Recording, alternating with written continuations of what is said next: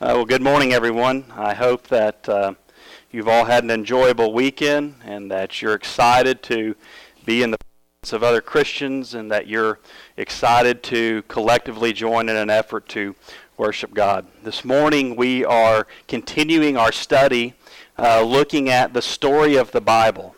And essentially, what this is, is what many know of it to be, is the five part study that we've essentially broken down into a sermon format. And so, really, the purpose of the study is to uh, use it to evangelize or use it as a tool to share with other people to take the Bible and to put it in perspective and present it on a simple format for people to understand. And so, really, when we look at this study, what we're trying to do is we're trying to draw a historical chronology of significant events that's happened in the Bible, and we want to use those events to show how they directly relate to God's predestined divine purpose for man and show how all of these things, even as far attenuated as they are, how they ultimately relate to Jesus Christ. And so, really, the purpose of the study is to use it as a tool to evangelize. Um, what the study is not for, the study is not for to sit down with people who want to challenge you on Darwinism. Uh, the study's not designed to sit down with people who want to challenge you on carbon dating. Um, the study's not designed to sit down with people who want to challenge you on uh, many type of issues regarding the validity of the Bible. But rather, it's something that we can sit down with someone who has an interest in the Bible, who believes the Bible. That when we open the Bible and we read in Genesis chapter 1, verse 1, and it says, In the beginning, God created the heavens and the earth, that we have an understanding that that's true. That's a baseline that we can agree upon. It's going to do us no good to take this study and to sit down with someone who's eager to challenge you on Gnosticism or the Apocrypha. It's someone who has a desire to ultimately learn the Scriptures, that believe that God created everything, and that's something that we can agree to, and that's a baseline that we can share. And so as we go throughout this study, it's a lot of information. But what, you, what we want to ultimately be able to do is that as we go through the age of the fathers and we open up the Bible and we read a few pages in, and we read about a man named Noah who spared his family from a flood by being obedient to God's will, that it happened thousands and thousands of years ago that that story somehow relates to when we flip towards the end of the Bible and we read about a man named Jesus Christ who was the Son of God and who rescued us from our sins. That somehow those two th- events in time, as, as far and as attenuated as they are, that somehow they have a relationship. That somehow they're connected. That throughout the course of time and throughout the history of man, God had a divine purpose. And that purpose was He was going to send His Son. And so we've referenced uh, this image several times throughout our study. But just kind of briefly going through it, today we're still in the age of the fathers. And that's a period of time where God spoke to the patriarchs of families, that God spoke to men such as Abraham, that God would speak directly to people like Noah and Jonah and all of these type of people. And at this time, there was no nationalized religion that it was the beginning point from the creation to, to when Moses would go up on Mount Sinai and he would receive the Ten Commandments and he would come down, and that would start a new dispensation a dispensation that some of us refer to as the Mosaical dispensation or the age of Moses. That when Moses came down, that now Israel, they had been part of God's people, but he was going to establish a law. And that law was not only the Ten Commandments, but it was a law of 600 some odd laws, 613 odd laws that restricted their diets, that taught them how to worship, that instituted punishments that were harsh. And so it was an interesting time in which to live. And our Savior Jesus, that when he walked the earth, he actually lived during this time. He was living during the time of Moses. But he came during this time, but he also said that when he came, he didn't come to destroy the law of Moses. He, what did he say? He said, I didn't come to destroy the law, but I came to fulfill it. So, what did he mean by that? We know that when he came to fulfill the law, he didn't sit down with his disciples and say, Okay, guys, thou shalt not kill. What he told them was is that you shouldn't even get to the point in your heart that you would hate someone to the point of murdering them. That the law had a purpose, that the law was instituted to show the, the, the, the perfection of God and who he was, and that Jesus came to change the hearts of men and to, to prepare them to see what an image of what God was like. And we know that, that Jesus was taken by, by accusations of the Jews and that he was turned over to the Roman government and that he was crucified and that he was nailed to that cross and that he was buried and that he was resurrected and that on the third day that he, he was resurrected to be with god in heaven and that peter stood up in acts chapter 2 and verse 38 and he preached the first gospel sermon. These people were convicted in their hearts. They said what shall we do? And peter told them he said men and brethren you need to repent. You need to be baptized for the remission of your sins and it says that they did that and that they were added into the church. And so we start this new age, this dispensation of Christianity that you and I live in today, the Christian age. And so that just kind of gives us a rough timeline of what we're going through. But as we continue on this morning, we're still in this, this period from Genesis 1 to Exodus 20 that we refer to as the age of the fathers, when God had direct conversations or relationships with the patriarchs of families. And really, the theme that we should be looking out for throughout this study is that he is on his way, that Jesus Christ is coming, that when we look at these events, there's parallel, there's foreshadowing, there's symbolism in these things to reveal to us um, the coming of Jesus Christ. And so we're going to start here at the age of the fathers, and we're going to pick up where Bruce left off, uh, where Noah, um, all the way into Exodus. And so, uh, starting in Genesis chapter 6 and verse 5, it says, Then the Lord saw the wickedness of man was great in the earth, and that every intent of his thoughts of his heart were only evil continually. And in verse 6 it says that the Lord was sorry that he had made man on earth, and he was grieved in his heart. And the end of all flesh had come before me. This is God speaking here. The end of all flesh has come before me, for the earth is filled with violence through them. And behold, I will destroy them with the earth. And so I think many of us are familiar with the story of, of Noah, how Noah built an ark. But we read here in this time that this is a period where God is simply frustrated with man. And so the question becomes is, well, why did God want to destroy the earth to begin with? And that answer is found in the first eight verses of Genesis chapter 6. It says that when God looked upon the world, God was disgusted with what he saw. God created the world. God created creation to be a glorification to Him. That man would serve Him. That man would that, that, that His creation would bring Him glory. But when God looked upon the earth, He didn't see that. What God was, saw was, much to His surprise, a lot of evil. Not anyone, not anyone besides Noah and his family were, were, were walking with God and said that the, the earth was filled with violence, that it was a place full of, of murder, that it was a place full of barbarism, and God was basically done with it. But it says that in Genesis chapter 6, verse 8, that Noah found grace in the eyes of the Lord. Well, why did Noah find grace in the eyes of the Lord? Well, if we go down to verse 9, the verse right below that, it says that Noah walked with God at a time in the world where the world was secular, at a time where people were continually evil, when God looked down upon them, he didn't see anybody, anybody besides Noah who had a sincere heart. And it says that because Noah walked with God, that God found grace with him. And because Noah walked with God, he was close enough to hear God tell him, Noah, I'm going to destroy the world. I'm going to destroy the world. And here's what you're going to do. You're going to make for yourself an ark of gopher wood. And you're going to make rooms in that ark, and you're going to cover it on the inside and the outside with pitch. And so God gives him instruction of how he's to design and how he's to create this vessel that's going to spare him and his family. And he tells him that they're specifically going to make it out of gopher wood and that there's going to be rooms in it and that he's going to cover the outside with pitch. Now, when we look at that word pitch there, Pitch in that context is really used as basically a sealing agent that was going to seal the boat. So that was Noah constructed this vessel as he put the wood on the ship. He was going on the inside and on the outside. He was going to seal it with a pitch to, to seal it, to protect it from the waves that would beat against it as the earth was covered with water. And what's interesting to me is when I look that word up in the Hebrew, that word tra- translates into atonement. And so um, basically the pitch was going to act as an atonement to spare Noah from the wrath of God on the ungodly of the world.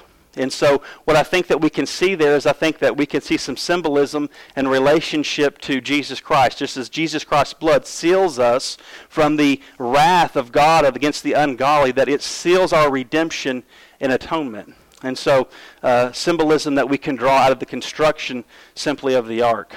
And so, it says here in Genesis chapter 6, verse 15, that God gives him the specific dimensions of which he is to design the ark.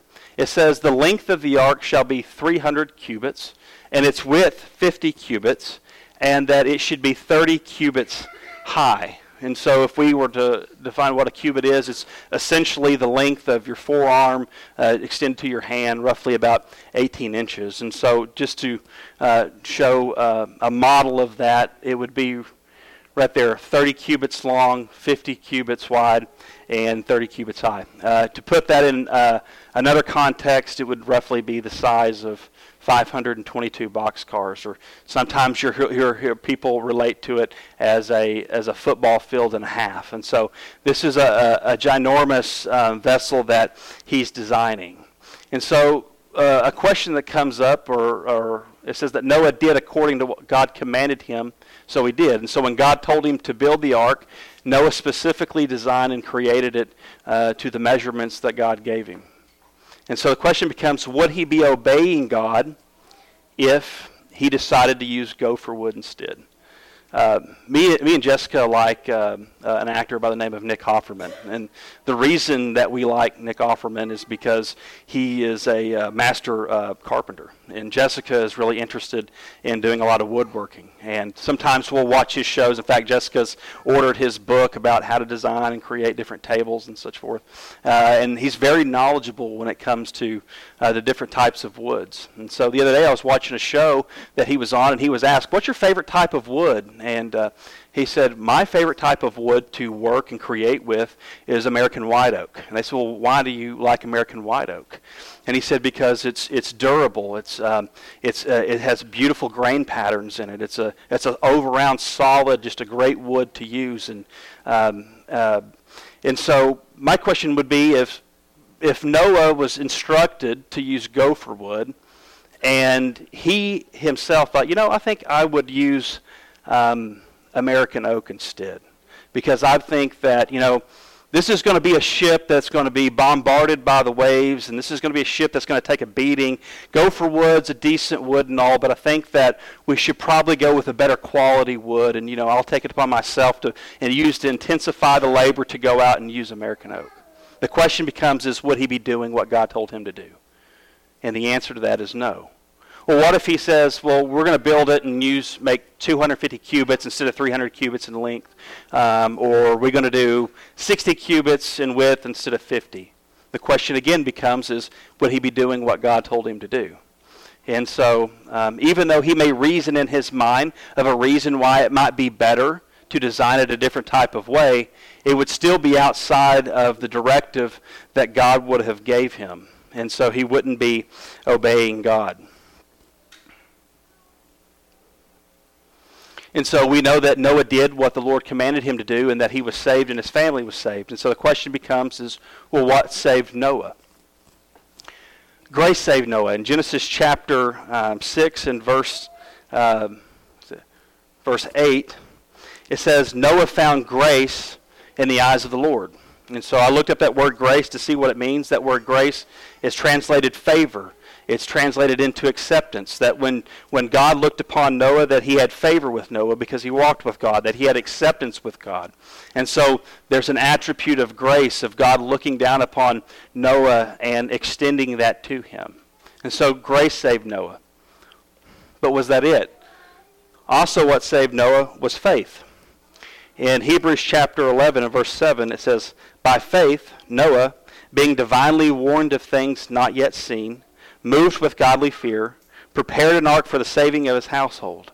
And so, because God had grace on Noah, because God extended that to him, Noah believed in God when God told him that he was going to destroy the world, and that produced a work in his life, or that produced acceptance or a firm conviction in his mind that God would do what he was going to say he was going to do. And so, the faith of Noah saved Noah. In Ephesians chapter 2 and verses 8 through 9, it says, For, uh, for by grace you have been saved through faith. You know, when I picture Noah uh, uh, preparing this ark, I can only envision him going out day in and day out, chopping gopher wood down. Going in and taking a, a hacksaw and just chopping wood. And in, if you look in 2 Peter chapter 2, it says that that Noah was a preacher of righteousness. That I'm sure people encountered him, people who have never even seen rain in their life, and said, What is this man doing? He's a maniac.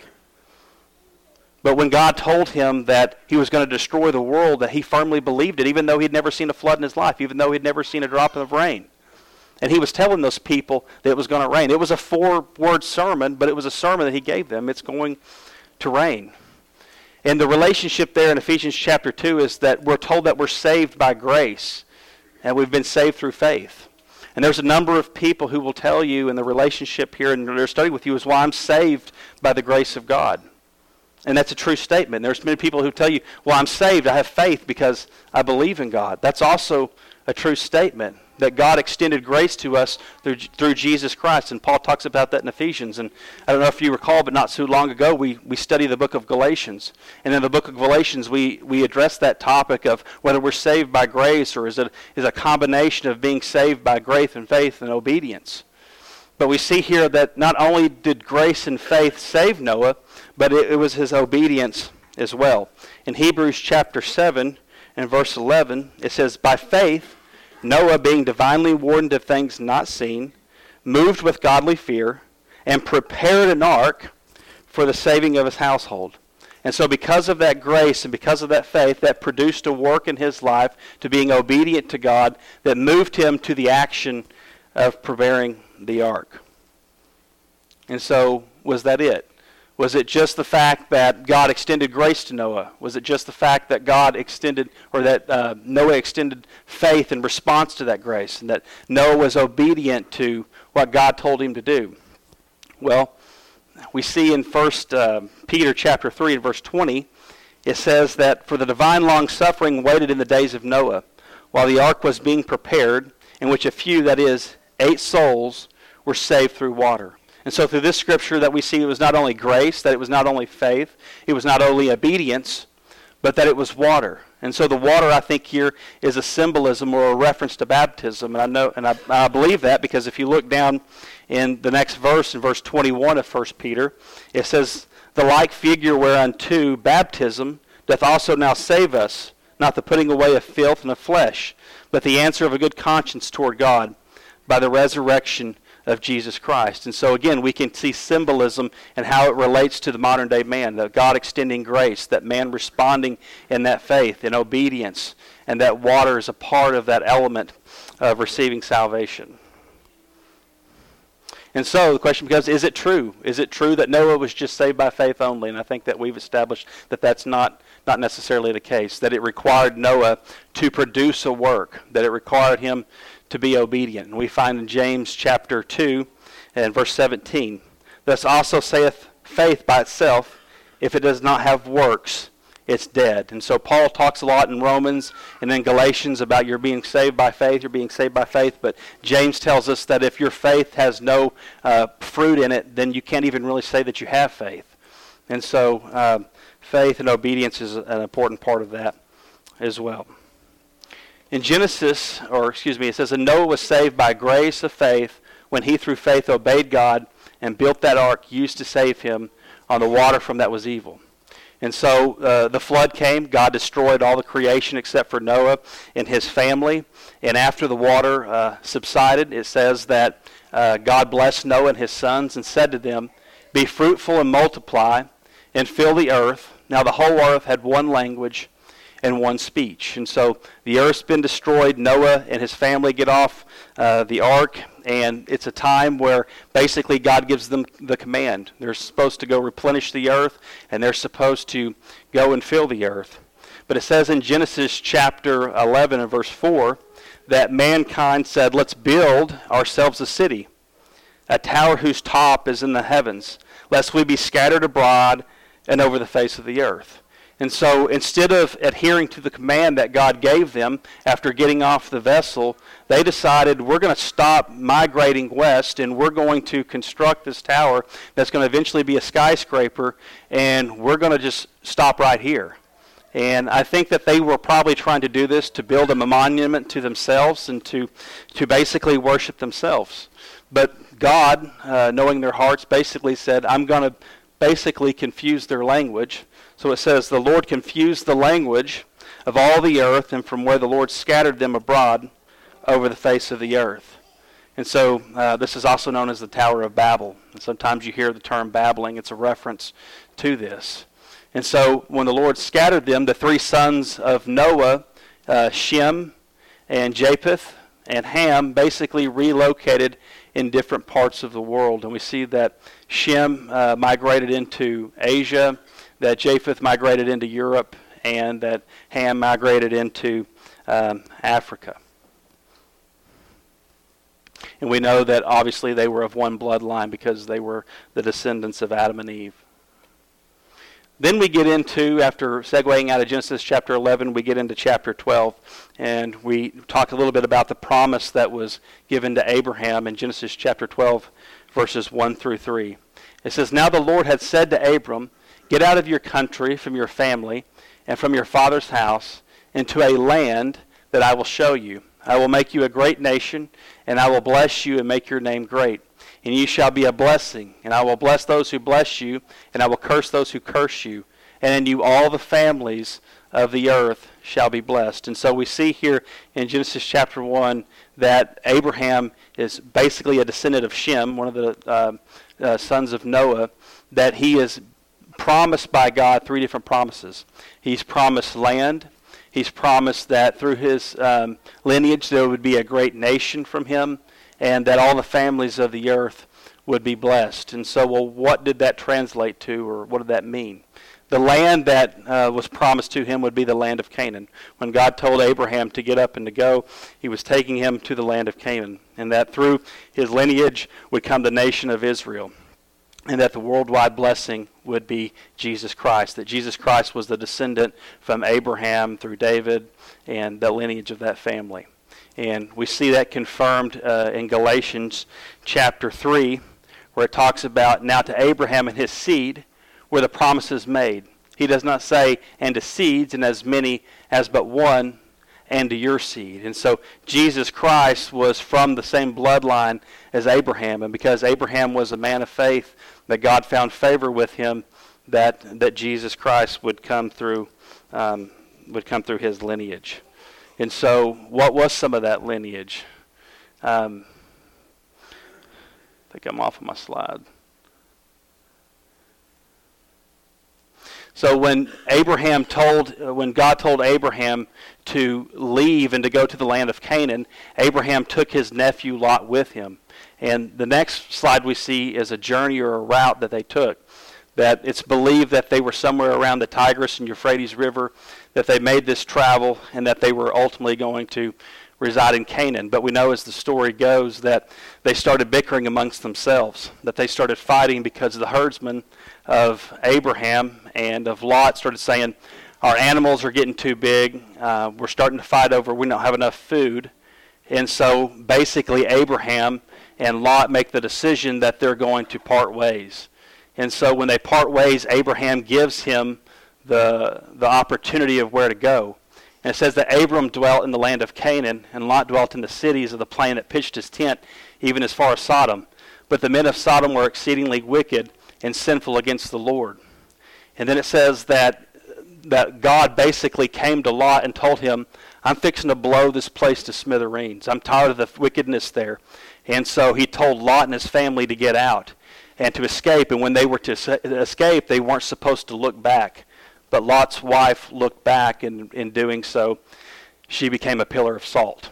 And so Abraham basically uh, establishes that he has a son named Isaac, and that through Isaac, Isaac had Jacob, and that through Jacob would be born the nation of Israel that Jacob had 12 sons and that those 12 sons would be the 12 tribes of Israel. And we read a story about Jacob, how uh, Jacob was fleeing for his life and he was about to die in the desert, and that an angel of the Lord sent to Jacob, and that he wrestles with Jacob in this desert and basically takes his hip out of socket. And that the meaning of the word Jacob to, to some people is a struggle with God. And that's kind of a representation of, of Israel and their struggle with their relationship with God. And of the, of the 12 tribes, we see that uh, these were the, uh, the 12 tribes that uh, came from Jacob. And so um, we see that Jacob is living with his family uh, in this land but a severe famine uh, hits the land. And so Jacob decides he'll take his family and that they will migrate out of Canaan and they end up into Egypt.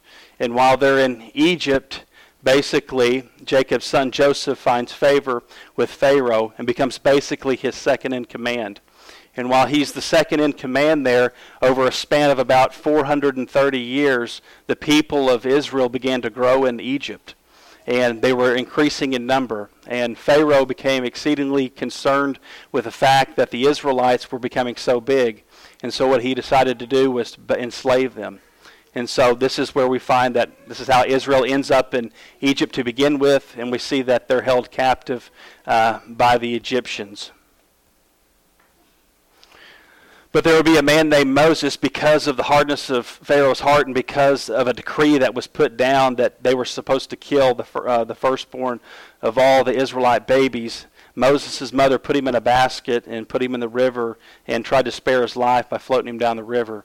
And it says here that Pharaoh's, uh, that one of Pharaoh's um, uh, maids found him and basically took him in, and he became a prince of Egypt. And so, even though he was of Hebrew descent, um, he became a prince of Egypt. And one day uh, uh, he saw uh, a, uh, an Egyptian beating a Hebrew. And out of anger and out of fury, he took that individual and he killed that individual. And so the following day, Moses saw two Hebrews fighting. And Moses went to them and said, you know, why are you fighting against each other? And they basically said, well, what's it to you? Why are you, aren't you the person who killed an Egyptian? And because of this, um, he was extremely afraid, and he uh, left and he fled from the face of Pharaoh because he basically um, had a death warrant out for him. And so he went into this land and basically took a wife and had a father-in-law and lived in this uh, land uh, until one day uh, God came to him in the form of a burning bush. And God told him that uh, I want you to go back into Egypt and I want you to tell Pharaoh a few things. I want you to basically go and to bring my people out of Egyptian slavery. And Moses refuted with him, and Moses told him that I'm not a good orator and I don't think that I can do it. But basically, God told him, uh, You're going to do it. And so he did. And so he goes in front of Pharaoh and he demands that Pharaoh release the children of Israel from captivity. Pharaoh, because of the hardness of his heart, refuses to do it.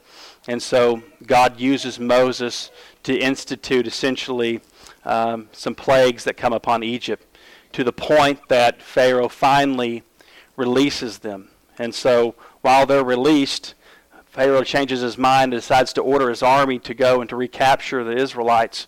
And then they come to the Red Sea and they believe that they're trapped. But Moses said, Do not be afraid, stand still and see the salvation of the Lord, which he will accomplish for you today. For the Egyptians whom you see today, you shall see no more.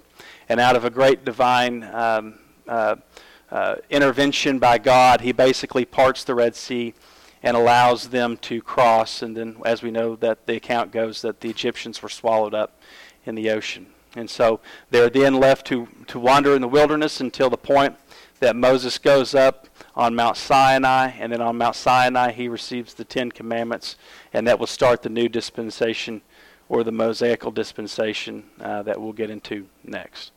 Um, it's a lot of information. I know I just uh, threw at you, but we just covered about 1,500 years of history in about 25 minutes. Um, I appreciate your attention. I, uh, I hope that throughout this study, even though it's heavy in information, that we see the theme that Jesus Christ has as a has a part in each one of these significant events. And so uh, the parallelisms that we see of, of Israel being in Egyptian slavery is you and I as Christians being in slavery to our sin and, and God rescuing us. And you'll find these themes throughout our study. I appreciate your attention. At this time, we'll stand and sing a song selected.